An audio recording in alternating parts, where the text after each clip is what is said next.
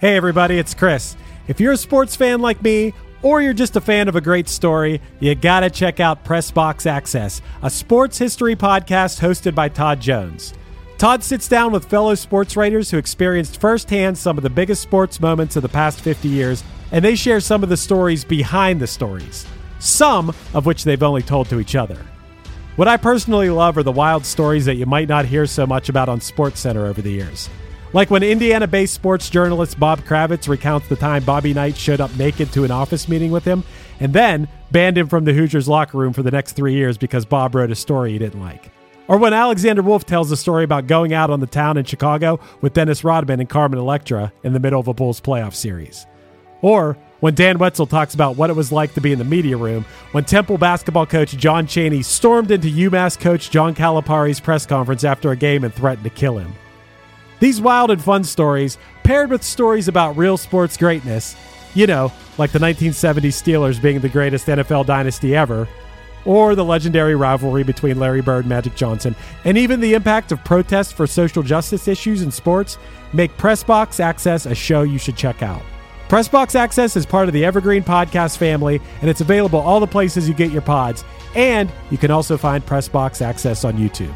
Go check it out.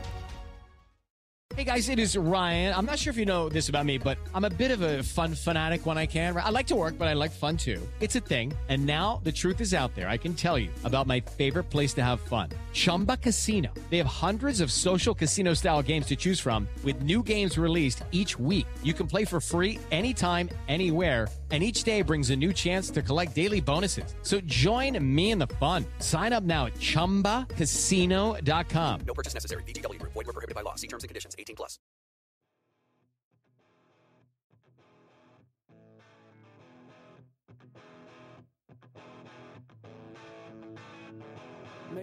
Formed in 1989 in Texas, a group of Southern rockers crafted one of the earwormiest songs of the post-grunge era.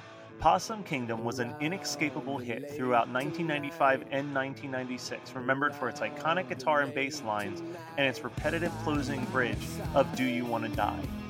Chris is busy with punchline work the next few weeks, so myself, producer Matt, took time this week to sit down with my college friend and local DJ, AJ Santini, to discuss if the Toadies brought the one-hit thunder or if we wanna die when we hear it.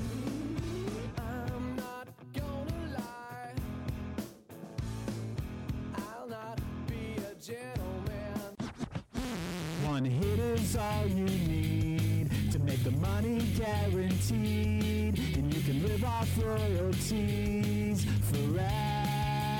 And it makes me wonder, is it just a blunder, or is it one hit thunder? So the Toadies. Yeah.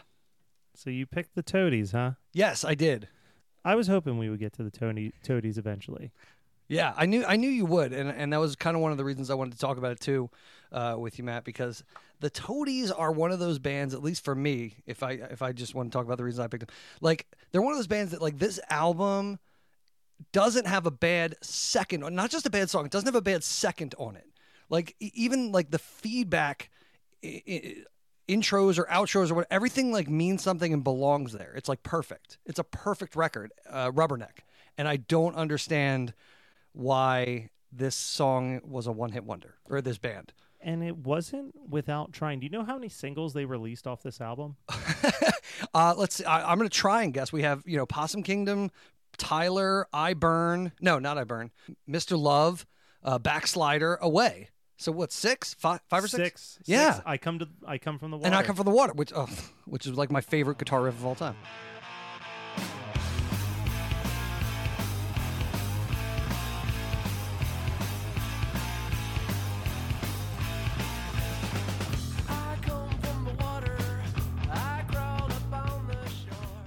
Yeah, it's insane.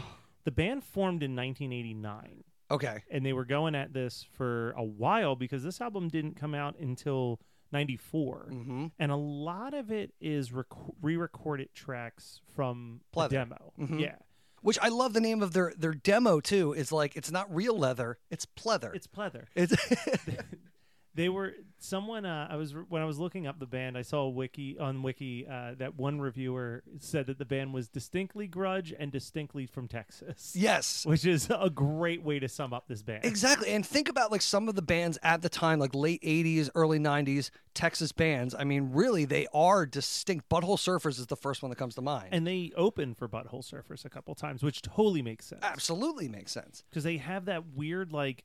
They're not as weird as the Butthole Surfers. Like the Butthole Surfers, who I mean, obviously, stay tuned future episodes. I hope so. But you know, the Butthole Surfers were so weird, and they had such a vast catalog of like, I mean, they're a band that like literally is like the heavy metal equivalent of avant-garde music. Mm-hmm. Like Toadies wasn't that far into that spectrum, but they were definitely doing a lot more than like your usual post-grunge band, right?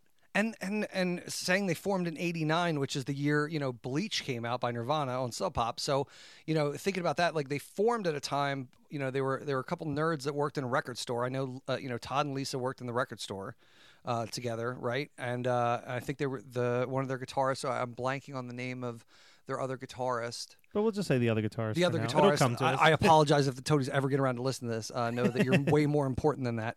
But you know that you know I think he was saying the influences were things like Butthole Surfers were the Pixies, which you hear all over the record. I mean, this is a band that distinctly took everything and encapsulated everything from the grunge era and then made it their own and like filtered it through, at least lyrically, through Todd's like overly religious upbringing. Yeah, because there's something that, so here's a fun fact with me and the Toadies, is that the Toadies is how I first heard of Reverend Horton Heat, because they thank Reverend Horton Heat for his spiritual guidance in the thank you. Yes. And I was like, who is Reverend Horton Heat? And I started digging into like their back catalog as well. But there's like, it's like a rockabilly band without the rockabilly. Absolutely. Oh yeah. That's a great point. Because it's just got it's that very like, you know who the Toadies really should have been on tour with is Southern culture on the Skids. Yes. Like they had that same very Southern rock and roll, but like blend it with like the anger and angst of grunge. Sure. Yeah. Because this album's dark. Oh my God, yeah. Well, yeah.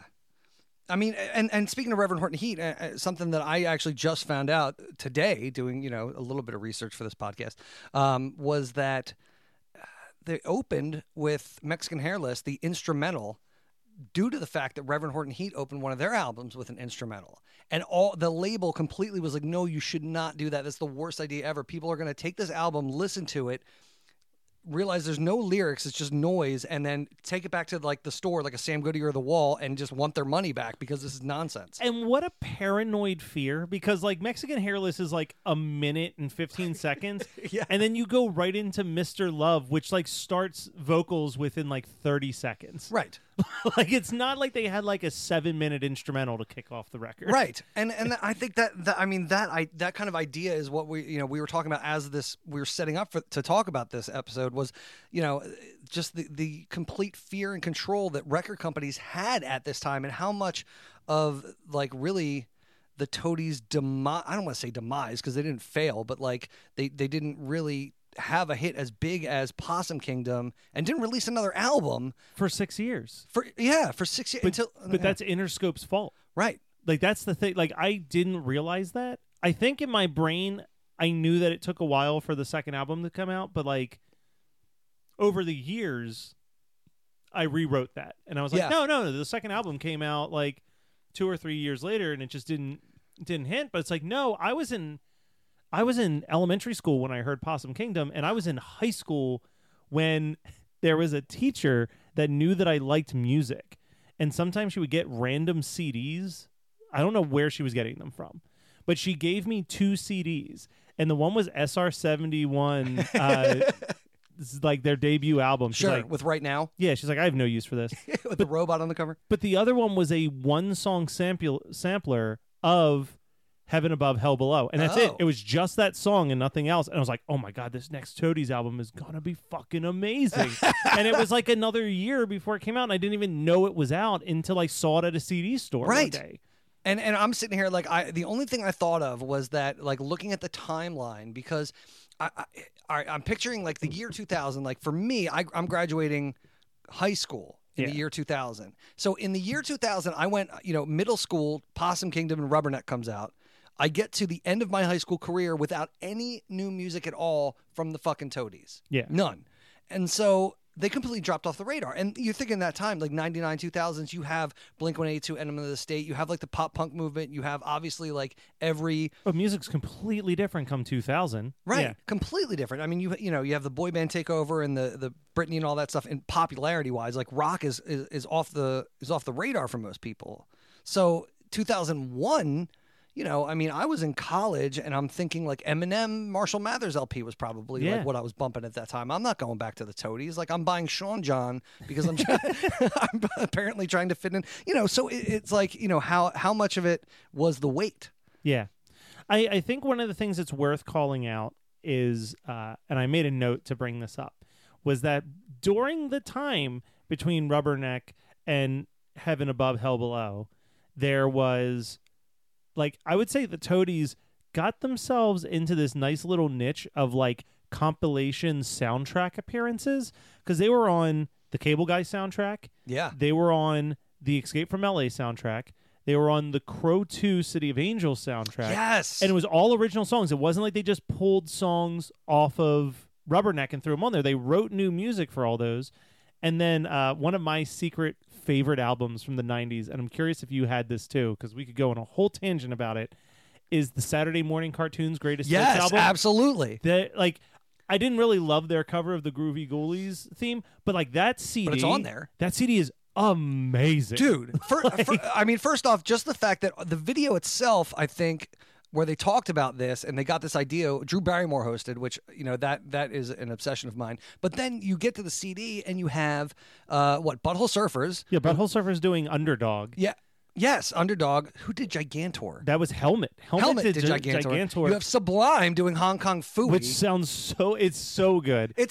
You've got Wax doing that version of Happy Happy Joy Joy that just sounds like insanity for like 3 minutes. Like, it is the craziest... It is still like one of my favorite covers to play people because it's insanity. Well, it is the musical equivalent of what John Kay was doing with the animation. Yeah. Oh, it ends with just them screaming. Yeah. Like, I think if I play any clips in this, it's got to just be the last, like, 30 seconds of that Happy, Happy Joy Joy cover because it's insane.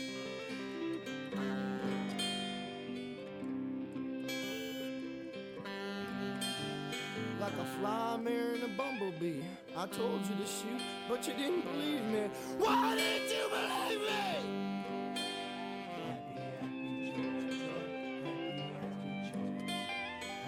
It is so good. And you have, and it's funny because there are a lot of shows that I know the themes to that I did not grow up with because they were a little before my time. Oh, pretty much anything from the Banana Splits. Yeah, that guy. Yeah. Like, Sigmund. What the heck is it? It's been driving me nuts. Because they became friends with one of my boss when I lived in L.A. Yes. And that was like a big deal. It was like she would take photos with them. Yeah, they did Sigmund the Sea Monster, which is how I first heard. That was the first time I ever heard Tripping Daisy. Oh, was their cover of that song. And I was like, this is great. And like it was years before I connected him with Polyphonic Spree, because I was always a polyphonic. Like the second I heard Polyphonic Spree, I was all in. I know a lot of people hated him, but I was like all in on Polyphonic Spree. Yeah. Oh, yeah. Sid and Marty Krofft. Sid and Marty Krofft. Yeah. There we go. I'm like, Sigmund. So Sigmund the Sea Monster, right? Yeah. Listeners, if you haven't heard that album, you can probably get it for like 10 cents on Amazon. And I don't know that it exists digitally. No, it doesn't. So you have to physically buy a CD, but it's going to be worth every penny. So here's the thing. I warned you about this. Yeah. So the single was released on August 30th, 1994. Okay. It peaked. It hit its peak on the modern rock charts on November 25th, 1995. So over a year and some change from when the single was first released. Oh my God. What? Do you want to know what else was on the charts at the time that it peaked? I want to say like Seven Mary 3 and Bush and all that shit. So sort of. Okay, go ahead. At number 5, they peaked at 4. Okay. At number 5 was Geek Stink Breath for Green Day. Yeah. So they Insomniac, favorite Green Day album, by the way. Yeah, Insomniac's great. Just dropped. Then it was the Toadies at 4. Number 3 was Named by the Goo Goo Dolls. Okay. Good jam. I'm starting to remember who I'm dating at this time. Go ahead. Yeah, good ballad. Number 2, Smashing Pumpkins, just coming back with Bullet with a Butterfly Wing. Yeah, yeah. At number 1, your favorite band, My Friends by Red Hot Chili Peppers, was the top of the modern rock charts. Ugh. Yeah, see, and you know, too, and I need this documented, that one of my favorite quotes is Nick Cave saying, I'm constantly looking at my radio and saying, what the fuck is this shit? And the answer is always the Red Hot Chili Peppers. Oh, my God. Yeah. And although I will say this, though. The Dave Navarro album of Red Hot Chili Peppers gets a pass from me. I don't know why, but I think maybe it's like the... if it's the Iggy Pop reference or the song Warped or the punkiness of it, but for some reason that One Hot Minute album I love. So here's a fun fact about me, actually, is that I was kind of sheltered from music for the first couple of years of my life. Like mm-hmm. for a long time, the only music that I knew existed was like Bruce Springsteen and Meat Loaf, because that was like what was most popular in my parents' car. So when my cousin went from rock music to hip hop, and just was like, I don't even want my CDs anymore. And he gave me all of his albums. Oh. And that was my first exposure to like any music that wasn't my parents' music. So he gave me Nevermind, In Utero, Dookie, Kerplunk, Thousand, Smooth Out Slappy Hours, and Super Unknown by Soundgarden. Wow, okay. So I got those 6 albums. Those were the first, and the Wayne's World 2 soundtrack. Those were the first 7 CDs I ever owned. That's awesome. I didn't know that Kurt Cobain was dead at the time. So there's all these bands where like, everyone else's first exposure to them was like their hit, but for me, it was like the first song by the Red Hot Chili Peppers I ever heard was Warped.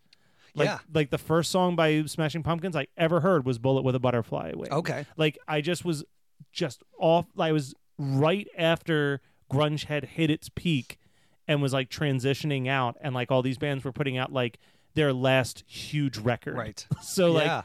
So I was like just in that 1990, like end of 95, beginning of 96, like bubble. Yeah. Where everything was. Because it was like shifting over to like pop punk.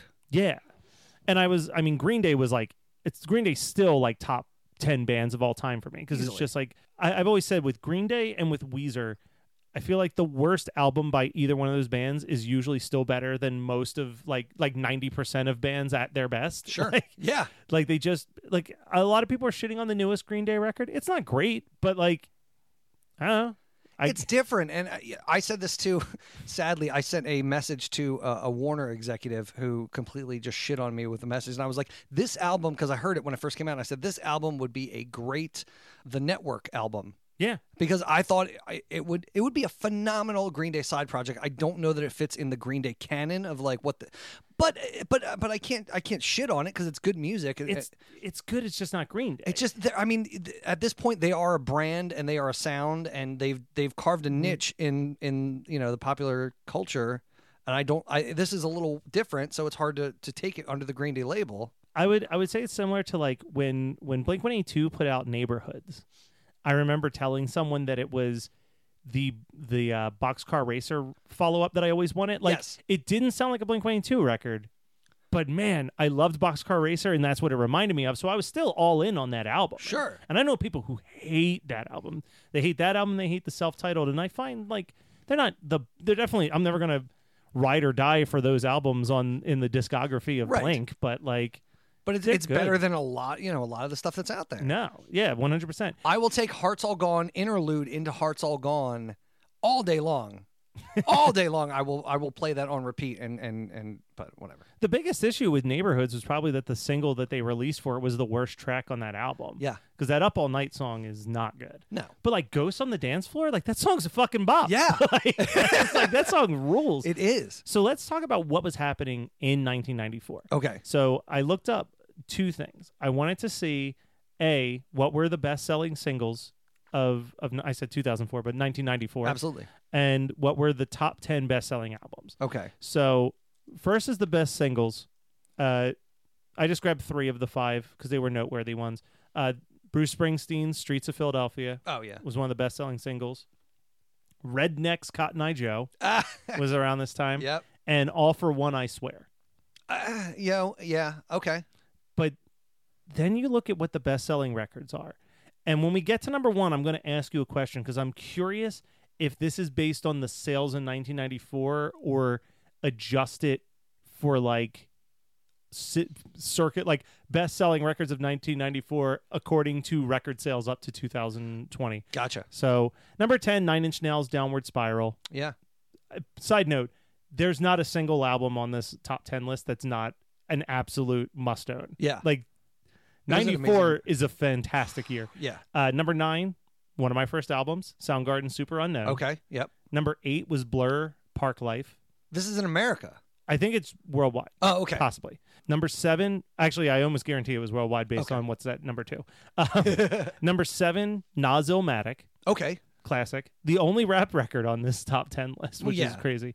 Number 6, another one of my first albums, Green Day, Dookie. Okay, yeah, yeah.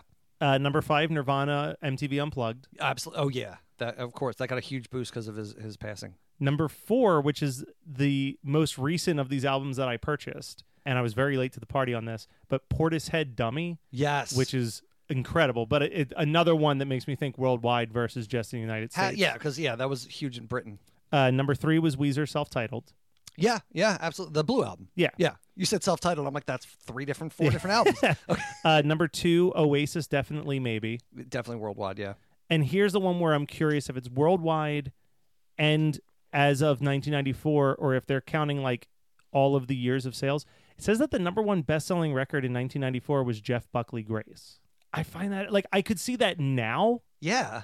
Obviously, where is this list from? That's on Wiki. So we're based on Wikipedia. Okay. But, side note, like, I'll trust Wikipedia with a grain of salt. Yeah. Because I was checking up on a wrestling pay-per-view result the other day, and it said that Vince McMahon had beaten God that night, and it was last night.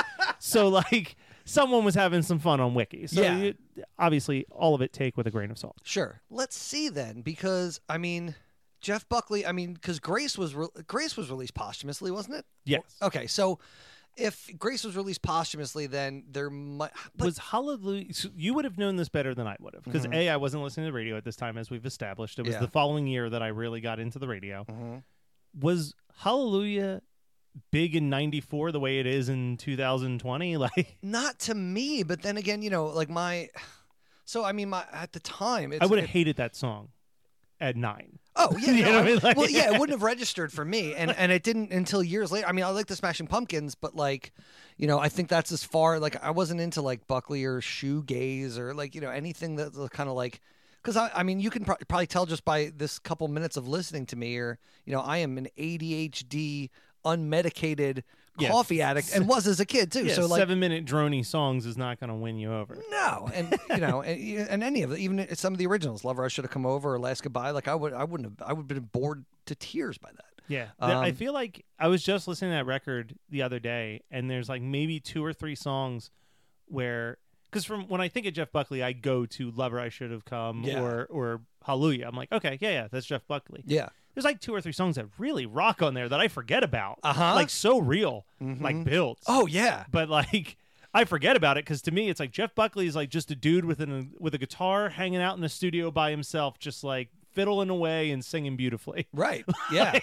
No, that list can't be right. I can't. That's how I felt. But one last thing, just like Jeff Buckley, I feel like there's a long list of people where it's like the what ifs. And Jeff Buckley's a big what if. Oh, for me. It's like him. Kurt Cobain, obviously, and then for me, it's like Shannon from Blind Melon, Shannon Hoon, and Bradley from Sublime. Like they're probably the 4 where I'm like, I would love to know like what would have happened. Sure, I think it was.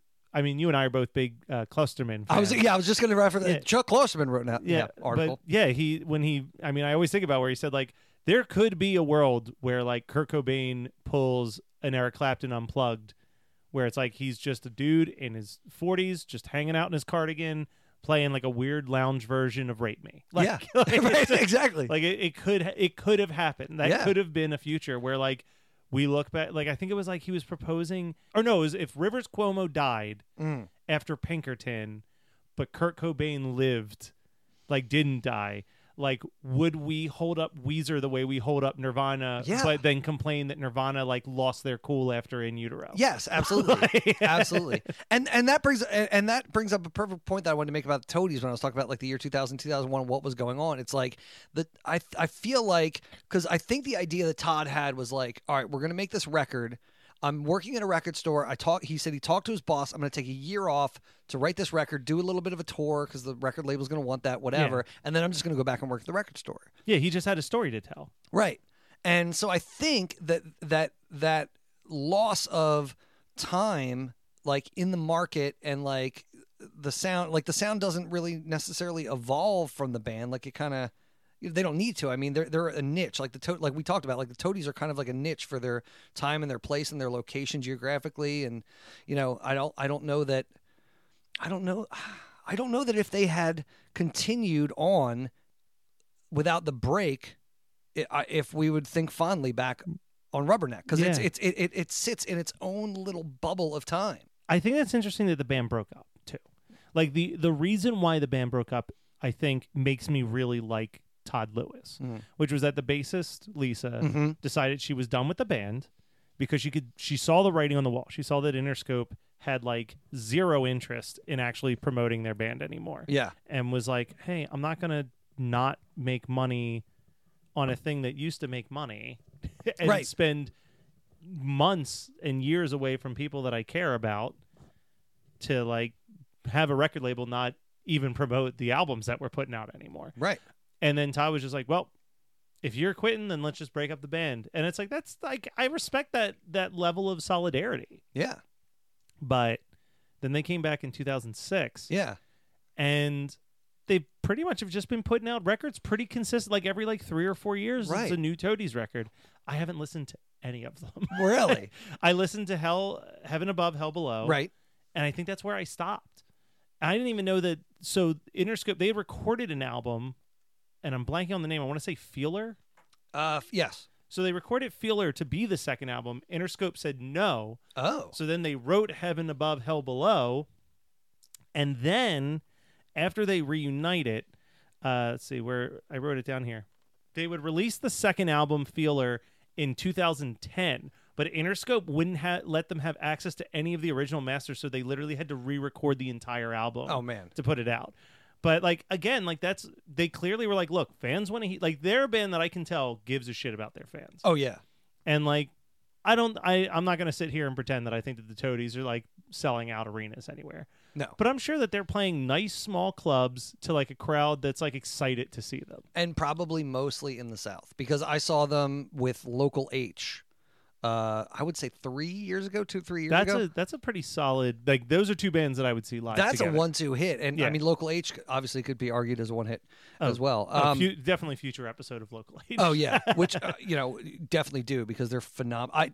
That's a band that, like, I saw live only, not even having heard the album back in the day, like, only being aware of "Bound for the Floor," obviously as like the copacetic song, because that taught me that word. But you and a whole generation, just like Live's, placenta. Thank you. Yes, I don't even know the name of the song. It's the placenta song to me. As a DJ, that's a terrible thing. But it was one of those things where, you know, you saw both these bands, and that was. You could see, like, both of them, the Toadies and Local H, were amazing live, had a great catalog that no one was aware of or cared about anything. And it sucks, because both those bands deserve a loyal fan base. I mean, if nothing else, let's bring it back to Jeff Buckley one more time. Yeah. People look at Grace as this masterpiece debut album. Sure. And people are going to laugh when they hear this, but I genuinely think Rubberneck should be held up in that same regard. I think it is a masterpiece album. And so if Todd had died the way he described the cult members in the song "I Burn" dying, where he had just thrown himself on the fire after recording the album to fucking get somewhere, you know, some ethereal plane in some higher place, then I think Rubberneck would have been looked at. But just, you know, we're talking about a lot of people who died untimely, and I think not unfortunately, but I mean, that obviously raises the mythos and the importance of the artist, because you have this lingering what if. Well, and I'm glad that you brought up I Burn, because that's such an important song to Possum Kingdom, because Possum Kingdom is written as almost a sequel or a continuation to the song I Burn, which I think is interesting when you think about the placement on the album, though, because I Burn is a perfect closing track for the record. But story-wise, it really does make sense for it to go from like let me get the exact quote, but he said that for him, Possum Kingdom was about one of the people just becoming smoke. Yes. And then he goes to the Possum Kingdom and tries to find someone to join him. Yes, which is an actual lake in Texas, like North Texas. And like the lyrics to the song are so sinister. They're so creepy. And I kind of love it. Yeah. Well, and everything about it makes sense. I mean, from a songwriting perspective, like the drums are just so tribal. Yeah, and it like you said, he's walking down the street and like a bush is on fire, and then like a car is on fire, and then all of a sudden he gets to this house where this party's supposed to be. This is the dream he had apparently that spawned the song. You get to the place where all the cult members are, and like everything's on fire, and they're throwing themselves in the fire. So it's just this like build up, and this the heat is intensifying, and your heart's beating with a boom boom. Yeah.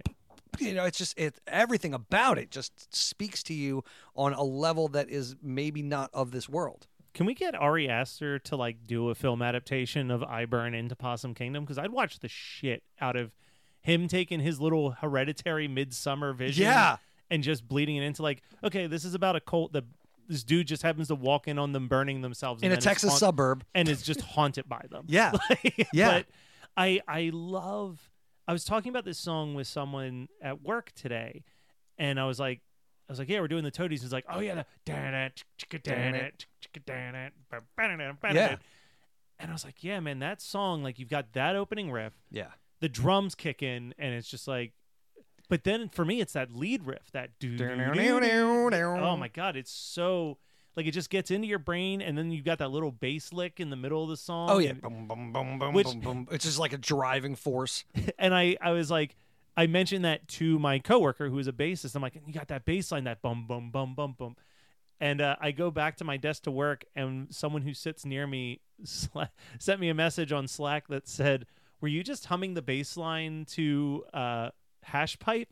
It's like, oh, shit. It's almost the same riff. Yeah. Wow. I never thought of that. With the Lucky Land Slots, you can get lucky just about anywhere. This is your captain speaking. We've got clear runway and the weather's fine, but we're just going to circle up here a while and get lucky. No, nothing like that. It's just these cash prizes add up quick. So I suggest you sit back, keep your tray table upright, and start getting lucky. Play for free at LuckyLandSlots.com. Are you feeling lucky? No purchase necessary. Void where prohibited by law. 18+ terms and conditions apply. See website for details. I'm not going to lie here. I've become a Factor fanatic lately. I'm a busy guy, and getting to eat restaurant-quality meals that are ready to heat and eat in 2 minutes has been amazing. Eating better is easy with Factor's delicious, ready-to-eat meals. Every fresh, never-frozen meal is chef-crafted, dietitian-approved, and ready to go in just 2 minutes. You have 35 different options to choose from every week, including Calorie Smart, Protein Plus, and Keto. And also, there are more than 60 add-ons to help you stay fueled up and feeling good all day long. I've been spreading the word to everyone I know, not just here on the podcast, but in person as well. Factor is the perfect solution if you're looking for fast, premium options with no cooking required. You get as much or as little as you need by choosing your meals every week. Plus, you can pause or reschedule your deliveries anytime. And the math doesn't lie. Factor is less expensive than takeout. Plus, considering every meal is dietitian approved, it's also nutritious and delicious. So what are you waiting for? Get started today by heading to factormeals.com/1hit50 and use the code 1hit50 to get 50% off. That's code 1hit50, the words 1hit and the number 50, that is, at factormeals.com/1hit50 to get 50% off. It is, that is interesting when you isolate it like that. Yeah. But yeah, otherwise I would never mistake Possum Kingdom for Hash Pipe. But yeah, that bass line and that guitar riff are one and the same. Yeah. But the thing also with it is, it's not just, you know, you have all these pieces. You have an amazing riff off of like a weird E chord, and then you have the. And the thing that I love that fucks so many people up who are unfamiliar with the song, because I've tried to play this with bands and with other guitarists and whatever. The time signatures all over the place. Exactly. The time signature. So if you listen, like this song was sampled by Girl Talk. Yeah. Or on one of his albums, and he's using it. So he only takes, you know, obviously he goes, dan it, dan it, dan it, dan it. It does it once, and then you go back, and then you have to dan twice. The second time. So like it flips back and forth and fucks with people. So the drummer has to know what the fuck's going on and whatever. So when Girl Talk samples it, he only takes the time he does it twice and loops that, which is like crazy to me as a DJ, because like you have to know, like, otherwise if you try to just play it through and like do it over the instrumental, it's gonna throw off your beat. You're gonna, you can't. So it only works with, it's just, I don't know, everything in that. Like I said, nothing is wasted in that album. That was on the last Girl Talk album, which is over a decade now. We need a new Girl Talk. He's pulling a fucking Toadies. Yeah, we need another Girl Talk record. Girl Talk did an original record with fucking, I want to say Meek Mill, but I'm probably wrong. But he did like his own original beats and then had rappers over it, and it was like an EP, and it didn't really work. Yeah. In my opinion, I wasn't as thrilled about it, but you know, it was artistically, it was cool. But do you think he also missed his time now? Because now you've got YouTubers that are doing their own little mashups. Yeah, you got DJ Cumberbund and all. Yeah, he's amazing. But he, I mean, Girl Talk definitely has his own niche, and you know, based on what I've heard, I don't know if he still has it, but his computer was not the most reliable thing in the world. For when he did live performances, which cracks me up, and his software was really fucking old. But that's like, that was the one thing I didn't like about Girl Talk. It's like my brother paid a pretty hefty penny to see Girl Talk live, and he wanted me to come with, and I'm like, if he was mixing the songs up there, it's one thing, but I'm pretty sure he just hits play. Well, like he adds. So I tried to play around with that because I wanted to learn mashups on that level. Yeah, and it literally is almost like, you know how if you would like diagram a sentence in English class, like that is what he does with sample clips. So all of the work is done ahead of time in building the samples and quantifying them, making them on beat, because he's taking, you know, instrumentals from bands that played with like live instruments and like putting rap lyrics or something over top of it usually, and rap beats underneath it for more punch, and it all has to like link up. So, and it's when it links up correctly, like the two examples I always use for like where I just think Girl Talk at his peak, and it was Lip Gloss mixed with the breakdown from One by Metallica. Yes. And the opening of his last album with War Pigs with Move Bitch by Ludacris. Oh my God. Like, I was like, I could listen to just that for a full song. Like, if you just put out War Pigs beat with Ludacris rapping over top of it, I would have been fine with that for 4 straight minutes. Absolutely. And you know what's great is that this is a fun little story from my personal life. I used to have Philadelphia Eagles season tickets, and we would tailgate beforehand. So I once the you know, close to the end of the time that I had these tickets, I had my DJ speakers. Yeah. So I would bring them in the car and plug the power into my cigarette lighter in the car and like my SUV and like just blast the fuck out of the parking lot. You know what I mean? So we were playing, I don't know, at that time, like that Girl Talk album was very popular, but we were playing, you know, hip hop and other different things and techno, whatever, just shit from my iPod. So this guy who was tailgating next to us was very angry that we were playing that type of music, because clearly he did not like urban music or urban people. I was gonna say there's usually a correlation. There absolutely was a correlation. I mean, this guy was a racist piece of shit. But so anyway, so he was like, okay, blah, blah. So I literally put on Girl Talk, and it starts off with damn it, and he's like, yeah, Black Sabbath, and it was like, get out the way. And he was just like, oh, you motherfuckers, and you know, he got so mad, he just like went in. So that was, you know, I trolled him with Girl Talk, so that was amazing. And then he went and yelled at the food monsters that were swimming in his pool. Yes. So I'm looking here to see if there's. But Girl Talk is back. Let me just say that he's playing like festivals this year. Oh, sweet! Yeah, so I want a new record. Governor's Ball in New York City is where he's going to be with Miley Cyrus, I think. Nice. Mm-hmm. But yeah, so like the lyrical breakdown. So I went on Rap Genius because that's like my favorite site to analyze lyrics. Is like clicking on the link, the blue hyperlinks to see like what people's like fun facts are about certain lyrics. Oh yeah. And there's a whole like fan theory that this song is about a vampire. And when you're reading the lyric breakdowns, it's really funny because it'll be like, in this scene, the entity is trying to convince, you know, blah, blah, blah. Like, it'll just go through like the whole thing, and they'll be like, or it's a vampire. Okay. And like, you know what? As someone who's always looking for an excuse to hear this song, I'll throw it on some Halloween mixes. Sure, it's a fucking vampire song. Yeah, you know? Okay, there you go. October 31st, here we come. Possum Kingdom blowing out my windows as I'm handing out candy to kids. And the fact that it could be a serial killer. Yeah, it could be so many things, but it's funny because, some people may have noticed I'm not Chris. So Chris is, doing stuff with Punchline right now, and he's a little tied up. I think by the time this is coming out, he's like literally going to be playing Anti-Fest like a day or two later. So, they're getting ready. And I was like, hey, I'm going to do a couple episodes while you're doing Punchline stuff, if that's cool. And I was like, I'm going to record an episode with my friend AJ about the Toadies. And he goes, oh, I hate that song. So that's perfect. Oh, nice. Because I know you love that song. But I'm hoping that him listening to our love of this song will maybe make him change his mind a little bit. Well, and that goes to show is like how, I think you kind of have to, like you mentioned, your first introduction to rock music had to be so formative as In Utero being one of those, because that is like a typical, like Steve Albini produced it, right? So you have like that big black influence, just Chicago noise, and like obviously like Nirvana was trying to fucking make something antithetical to Nevermind, the poppiness of it. So you have that like the feedback and just the guttural noises like on Tourette's and shit like that. Well, I'm gonna sound like such a hipster, but even as a kid, I leaned towards In Utero. Yeah. Like I was handed both of those albums at the same time, not knowing anything about the band. And my instinct was like, okay, these, like, I liked the big singles on Nevermind. Because, like, at that point, I was listening to, like, Y100 or whatever, like, mainstream, like, alternative radio. So, like, I would hear Smells Like Teen Spirit and In Bloom and stuff. But I pretty much stopped listening to that album around Polly or, like, a little bit past that. Yeah. Because I was like, meh. But for me, like, In Utero, I would listen to from start to finish. The only one that I couldn't get into for a long time was the Radio Friendly Shifter Unit.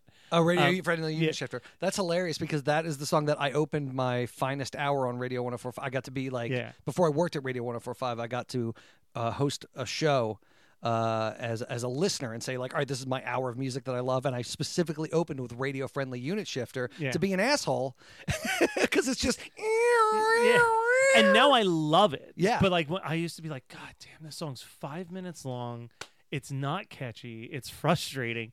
Again, I'm going back to like a Klosterman reference, but like he even talks about how like that album, Kurt Cobain's whole point was like, people are analyzing my lyrics too much, so I'm just going to write about books, completely oblivious to the fact that now people are going to analyze why these books. Right, right. But and like, I went to the library and got out Perfume to read Scentless Apprentice source. But like, I'm talking about like society as a whole. Sure. We act like that album was just intentionally trying to not have hit singles. But like, All Apologies... like there's so Penny Royalty, like there are so many catchy songs on there. Well, yeah, but we jump to like Serve the Servants and Scentless Apprentice and Radio Friendly Unit Shifter as like, well, the whole album's trying to like, and Tourette's. Yeah, like there's a couple of those, but like Nevermind had those too. Like the whole breakdown of Drain You with the fucking squeaks and Territorial Pissing. Like that song is crazy. Yeah. That was like the song that I loved on that record. Right. Like I almost hated the song Polly because it slowed down everything before I could get to like the song that I was really into. I don't need a breather, I'm a kid. Yeah. Still this day I lean into In Utero because I love, don't get me wrong, I love Nevermind. Yeah. But I think like On a Plane and Something in the Way and stuff just never really connected with me, and they still really don't. Yeah. Like, well, they are, you can tell, like you can hear even in the noise the Beatle influence and like the pop, just the love of pop music, like even fucking ABBA. Like Dave Grohl has an ABBA shirt. They love pop music, so. And I think that's the thing that it almost sucks, because I feel like Nirvana would still be here if they weren't coming up at a time where like liking pop music was the least cool thing that you could do as a musician. Right. Well, that's like, like Love Buzz, the single they released for Sub Pop off of Bleach, like that cover, the shocking blue cover, that's poppy as fuck. I mean, About a Girl. Yeah, like, right. Like is a Beatles song. Kurt was fucking embarrassed by About a Girl because of how poppy. He's like, I don't know if we should put this, because he was embarrassed of what other people would think. But yeah, you're absolutely right. Like, it is such of all the songs that Nirvana ever put out, that is the most Lennon-McCarthy influenced song that they've ever written. Yeah. Like, it is, that is like early Beatles. And I just want to point out that you said Lennon-McCarthy, which is like communist as fuck. Whatever. Listen. No, I know. Anybody who's listened to me talk on any podcast knows that I can't say names to save my life.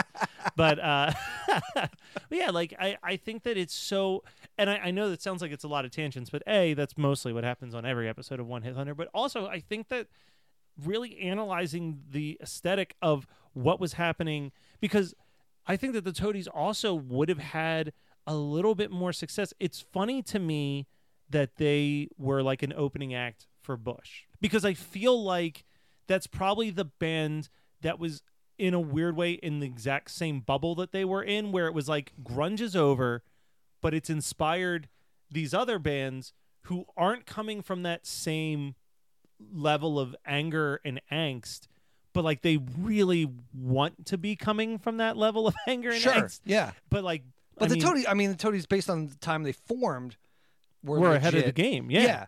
But didn't break until later, like you said. Like even recording it and then it actually getting to the charts took forever. So like they have the authenticity, but yeah, but Bush is the band. Bush as well, because I feel like Bush also released their album, not the starting in '89 part, but I'm pretty sure 16 Stone came out in like '94, but none of the singles really started hitting until '95, '96. Right. Like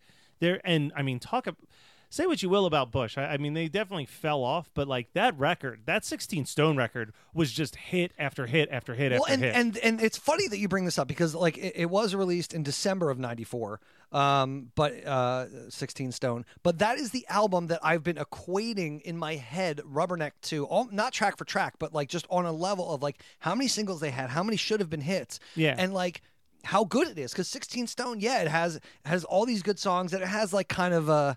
I don't want to say, like, it feels like almost like a Nirvana ripoff. Well, I mean, that's what they got labeled as. Right. They were like the post-grunge wannabe. Yeah, because he was like the pretty boy with the long hair, which is a shame, because like I will still it's funny, because the songs that I thought were the best singles, like as a kid, it was all about like Machine Head, right? And it was all about Glycerine, yeah. But like now, like as an adult, I keep coming back to Come Down, because I'm like, yeah. Come Down is like, well, you probably have the attention span for that song. Well, but I'm like, man, like, you know, we talked about this on the Breeders episode, but like, talk about a song where like every instrument is doing what it needs to do to make that song work. Yeah, like that really slow, like, yeah, like the guitar stuff, the bass line that just keeps like going. It is a beautiful, beautiful song that like. I feel like this is like one of those things that people say all the time because there's no way to back it up. I feel like that if Kurt Cobain was alive and heard that song, that would be a song that he was like, yo, this song's great.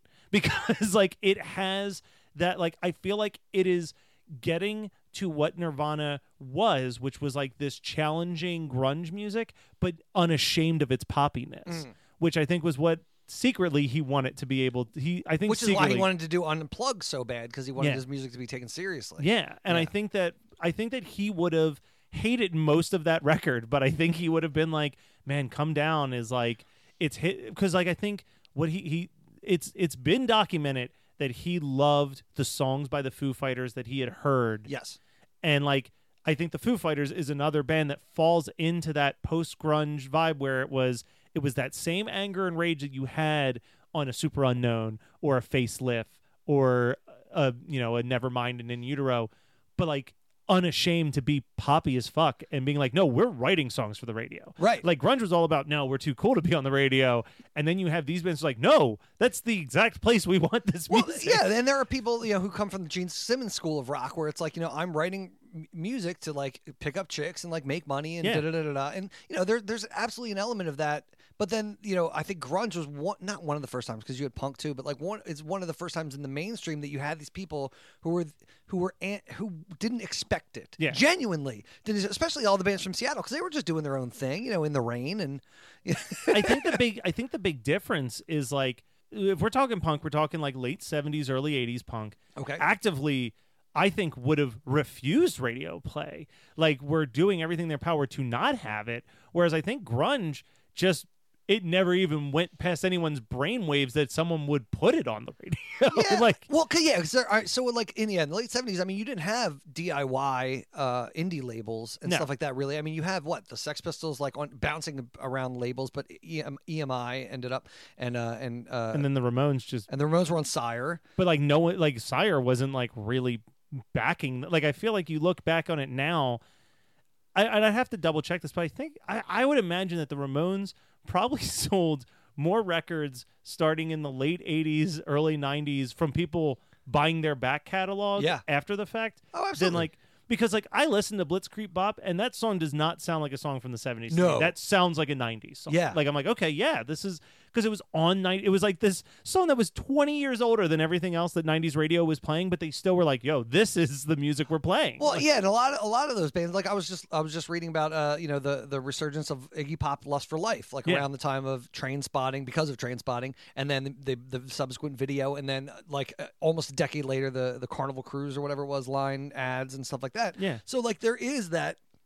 Kind of, you go back and learn about these bands that were influential to some people, but those people just happened to form bands. Yeah. And so now they have a platform. I always loved when Dave Grohl would wear a Buzzcocks shirt to the award show, or Kurt, Offspring wore a Germ shirt or something. You would learn about these seminal bands that were maybe only important at the time to the people who saw them at the clubs or lived in the area of LA or whatever. I wouldn't know who the fuck the Germs were if Pat Smear didn't join Nirvana or. Well, and that's the thing that I think we live in this great time where with a click of a mouse, I can find almost any song that I want.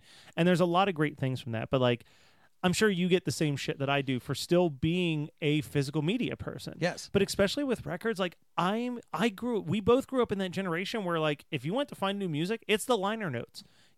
You really like MXPX? Then fucking look at who they're thanking, and then go buy an OFX record and right or comps. We grew up in the era of comps. That was just it was so crucial to the bands that I discovered. Was all right, who is Green Day thanking? Right, because I want to check those bands out too. Who is this band and.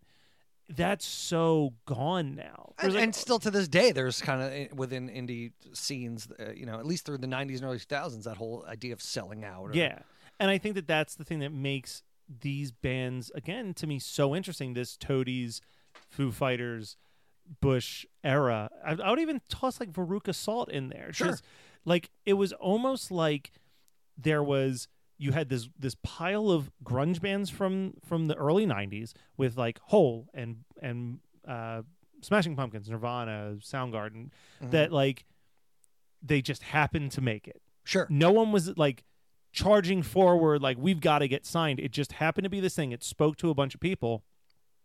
And then it's this whole next wave. You can't tell me Veruca Salt wasn't inspired by the Riot Grrrl stuff and the whole stuff that was happening a couple years earlier. Yeah, Bikini Kill and Babes in Toyland and all that. It totally makes sense for that to be what led to them doing their thing. But you're going from a generation. It all leaps in generation. So you're going from the grunge generation that was raised on that 90s or that 80s punk rock aesthetic of you don't need record labels, you don't need radio, you just do the indie label and that's the thing. Right. But then you have this whole other generation that's growing up on the music that started that aesthetic and then became successful. And it's you can still be artistic and successful. Yeah. Yeah. So then all of a sudden you've got people where now it's not, I just want to be on this. I want to be on this record label because this is the record label that I want to be on. But I think that when you get to 94, 95, 96, that's when people start saying, I want this person to produce my record because they produced this person's record. And that's how the Toadies got their producer is they heard the Breeders, which you just did the episode of or released the episode of. They heard that and they were we like that sound. And that's the producer for the Rubberneck. And I think that I really think because I can't imagine. I'm sure yeah, obviously there was producers that people wanted to work with in the 70s and the 80s and for as long as music's been around, you obviously there's producers that people want to work with. Sure. But I really feel the 90s was that point where it wasn't that you wanted to work with the biggest name, most famous producer. You wanted to work with the producer who produced your favorite record. Yes. Absolutely. So and that, I think that it all bleeds into this very unique sound that I think I'm going to use a wrestling reference. Okay. So strap in. That's the reference? Yeah. So there's an era of wrestling that a lot of people hate. And it's the era that I grew up in. And it's probably still my favorite era, which was called the New Generation era, which was a very brief, like, 2-year period. And it was when Hulk Hogan and Macho Man Randy Savage and all of these big names that had dominated the 80s into the early 90s had all retired from wrestling. Okay. They would later pop up again in WCW, but like at the time they were done. And WWE had to completely start from scratch and rebuild what they had. So they had Shawn Michaels, Bret Hart, British Bulldog, and then a bunch of wacky-ass characters. Like you start getting like Duke the Dumpster Drosy and Erwin R. Shyster, the IRS man, and like all of these wacky-ass characters because they're just like, we got to fill this with something. Right. And people hate it because it was so directionless. Yeah. And then like the Attitude Era happened and then everybody was a wrestling fan because they were watching like Stone Cold Steve Austin versus The Rock, and it's like now like DX and all that shit. Okay. Everything changed. I feel like this era of the 90s, which is the exact same time period that the New Generation was happening with wrestling, was something similar where like you had this momentous thing. It was the biggest thing that the music industry had ever seen, and they had no control over it. Like it just happened naturally. And then all of these bands are gone. Yeah. They break up or members die or they just fade into like a 5-year hiatus before their next record. And then you're just like, well, we got to fill it with something. Yeah. So like you're signing the Toadies with like, I almost feel like this ties back into an earlier episode about Space Hog where it's like, how did Space Hog get signed so quickly? I think that they just needed bands at this point. Yeah. Like everyone who was making money for the record company disappears. And now you're in a panic mode to like fill those slots. Sure. And I think that that's where, for me, I'm like, I love this time period because record labels are mad dashing to sign whoever they can sign because they need something. And, like, most of these records failed. Like, unfortunately, most of these records failed. Yeah. But if it wasn't for all of these bands disappearing, we would have never gotten, like, a Primitive Radio Gods album. Like, you tell me in any other time period that a major record label would sign that band. Right. Like the Toadies, like all of these bands, I think, hit at a perfect time where the biggest thing in music was happening and then it just went away in a matter of months. Yeah. And it was like, we got to fill this. And I think a lot of that is, you know, kind of a precursor to what's happening now. I mean, at least maybe it's just my age. But I look at some of the artists that are like popular now and the way that they're getting popular now. And it's almost like, and this is more in like hip hop and stuff like that. Like, no, I'm not talking like today's music, it's like TikTok rappers. Exactly. These songs are getting popular through like alternative means. Like it's almost as if we're now in an era where the record companies were so scared that like they would become obsolete. And now they almost are. Yeah. I mean, you can say that there are bands that are succeeding because of record company backing and whatever, but I'm almost like thinking that like the music that is popular, it's like it's not even the songs that are popular. It's like 30-second clips. Yeah.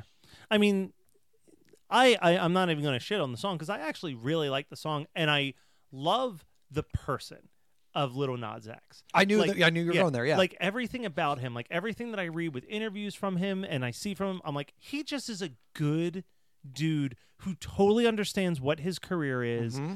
and he's not sitting there trying to be like, I'm going to be the biggest rapper in the world. He's like, I'm going to ride this the best I can because I found a niche, and, like, let's see what happens. Right. And everyone's trying to write him off. Like, I think people are so quick to write him off as like, well, that's a one-hit wonder, that's a novelty hit. And they could be right, but I also think that he has the potential to, like, and not in this exact same vein, but I think he could also be like a Weird Al Yankovic. You know what I mean? Like, Weird Al comes out in 83 and everyone's like, okay, well, this will be maybe 1 or 2 records and then no one's going to care. Right. And now dude's selling out like arenas. Yeah. Still. Yeah. 40 years later. Like, well, yeah. He finds ways to stay relevant and change with the times. And I think that Little Nas X is a smart enough dude and has a good enough personality that he will maybe not always be the rapper Little Nas X, but I think he's going to find his niche to stay in the public eye because he's just a likable dude. Sure, he could be like a reality star or an internet thing or host something like Vanilla Ice hosting like fucking, you know, home improvement shows. Exactly, but like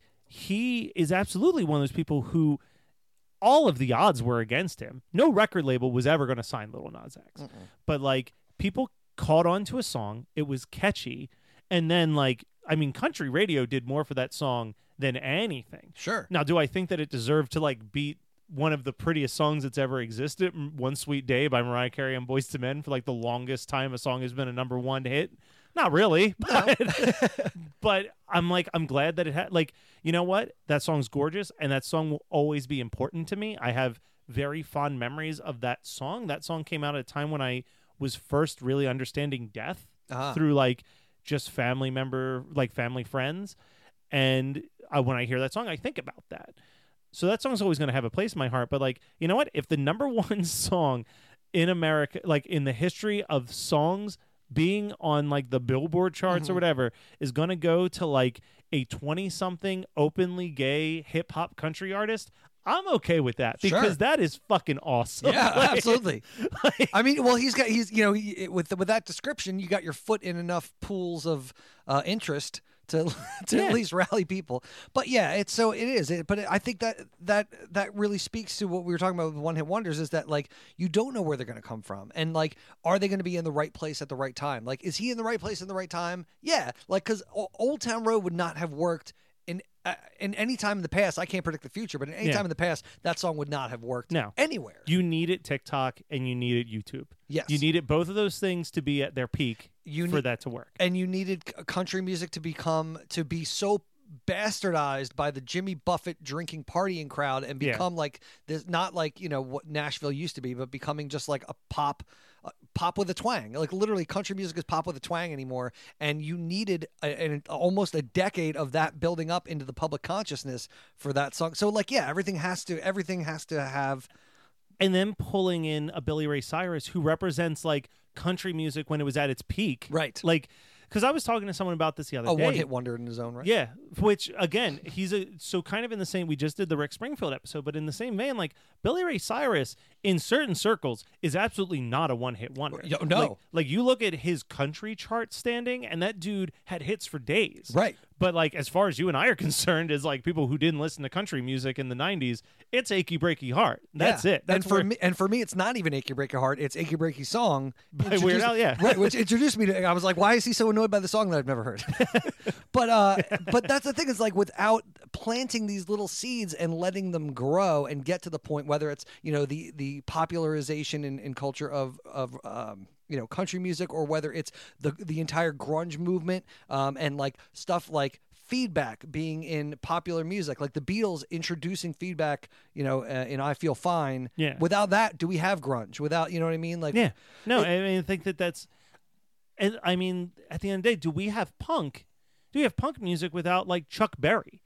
You know what I mean? Like, like it all connects, and, like, that's very often at this point, like, you know, I produce this show, I produce two other podcasts, and then I host my own show. Mm. So I've gotten to the point now where people come to me for podcasting advice pretty regularly. And, like, I feel like such a dick, but, like, my first piece of advice is, like, don't expect anyone's going to listen to your show. No. But if you keep putting out content, people will find it. Yes. And, like, that's what it's about, is, like you said, you lay those seeds. And, like, prime example, bouncing all the way back to the very beginning of this, single came out in August of 1994, and did not hit its peak until November of 1995. Well over a year. Yeah. So, like, then the flip side is you have, like, the anomaly of the Space Hog, where it's like they formed in 94, they had a record out in 95, and, like, before 96 was over, it was, like, the biggest song in the world. Wow. Like, but then, like, how do you follow that up? How do you follow up that crazy trajectory? Sure. So, like, it's always, I feel like, in the long run, it's the bands that plant those seeds, or you know, to use the phrase that Chris says a lot, like, pay their dues. Mm-hmm. You put in that time, and I am trying to remember who it was. It was I was listening to a comedian. I cannot for the life of me remember who the comedian was. He was the basis of the movie Van Wilder, Bert Kreischer. I was listening to an interview with Bert Kreischer, and they were talking about how he's, like, selling out these comedy clubs now. And they asked him what his secret was. Like, what's the secret to being a success? And he's like, look, I lucked out. I did a bit about a thing that happened to me that got very, very popular, the famous I'm the Machine story of him getting drunk on his school trip to Russia and like getting involved with the Russian mob and all this crazy stuff. He goes, and that song, he's like, that whole like 10-minute bit blew up and people were sharing it and people were talking about it. But here's the thing.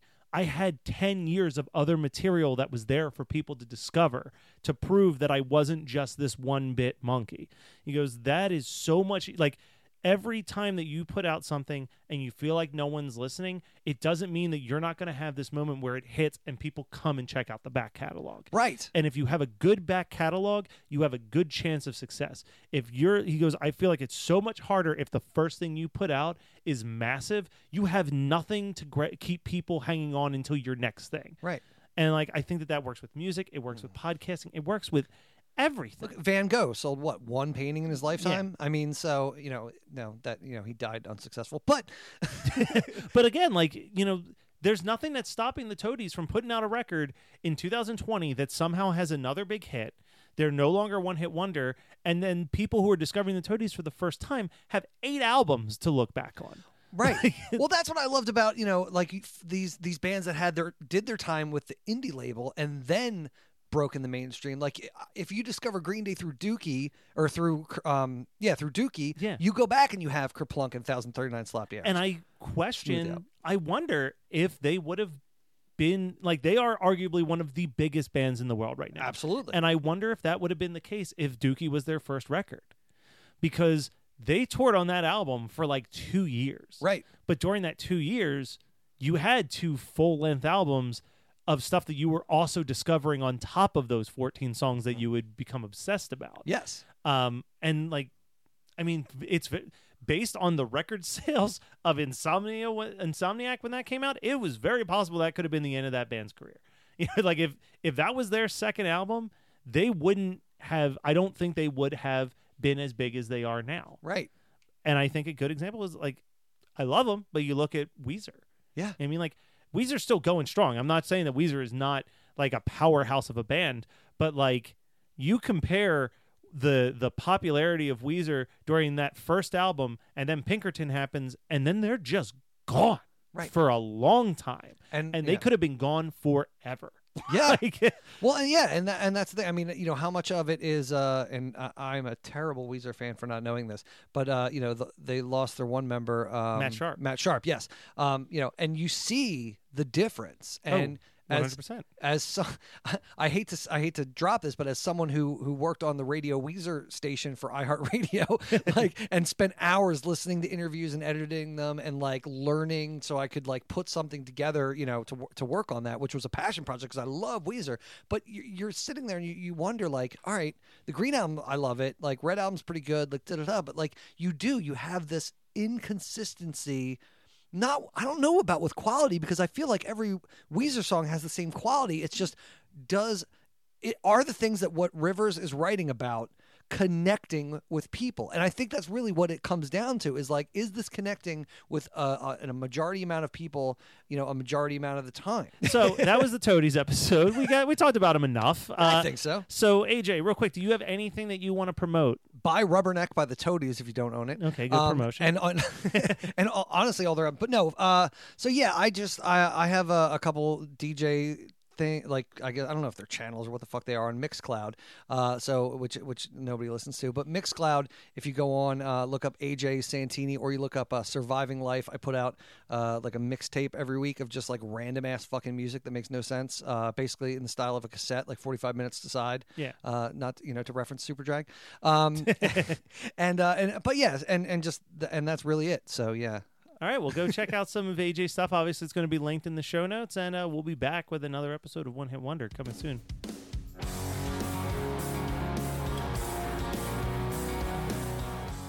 This has been One Hit Thunder. One Hit Thunder is produced by Matt Kelly as part of the Geekscape Network and hosted by Chris Vafalios of the bands Punchline, Pack, and Another Cheetah. You can hear Punchline's cover of Weezer's The World Has Turned and Left Me Here off their new EP, Songs of '94, available on Spotify. Due to unexpected global pandemic, Anti-Fest has been postponed, and we will let you know when it's back on. Visit punchlion.com for updates as well as news, merch, and other upcoming tour dates. Let us know your thoughts on the show by emailing us at onehithunder@gmail.com. Make sure to rate, review, and subscribe to us on your favorite podcasting app, and we'll be back next week with another episode of One Hit Thunder.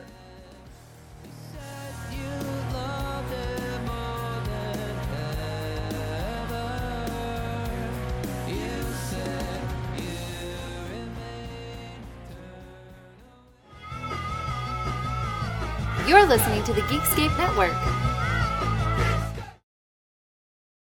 With the Lucky Land Slots, you can get lucky just about anywhere. This is your captain speaking. We've got clear runway and the weather's fine, but we're just going to circle up here a while and get lucky. No, nothing like that. It's just these cash prizes add up quick. So I suggest you sit back, keep your tray table upright, and start getting lucky. Play for free at LuckyLandSlots.com. Are you feeling lucky? No purchase necessary. Void where prohibited by law. 18+ terms and conditions apply. See website for details.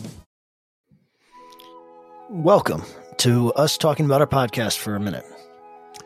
What's the name of that podcast? That's Axe to Grind. And right now you're going to be getting a little taste of it, right down to the shaky microphone and all. And my name's Bob. And my name's Patrick. And usually we're joined by Tom. Tom's the best. Tom has a real grown-up job that requires him to be at work, but we talk about decidedly not so grown-up things like hardcore music and things that people that like hardcore music tend to like. So that could be the latest shows, revisiting classic material, talking about the new classics, all the little dorm room nonsense that you imagine from niche music podcasts that you either love, want to love, or hate. Yeah, imagine all the emotions that you have towards a genre that has impacted your life, and then condense them down to an hour to 2 hours a week.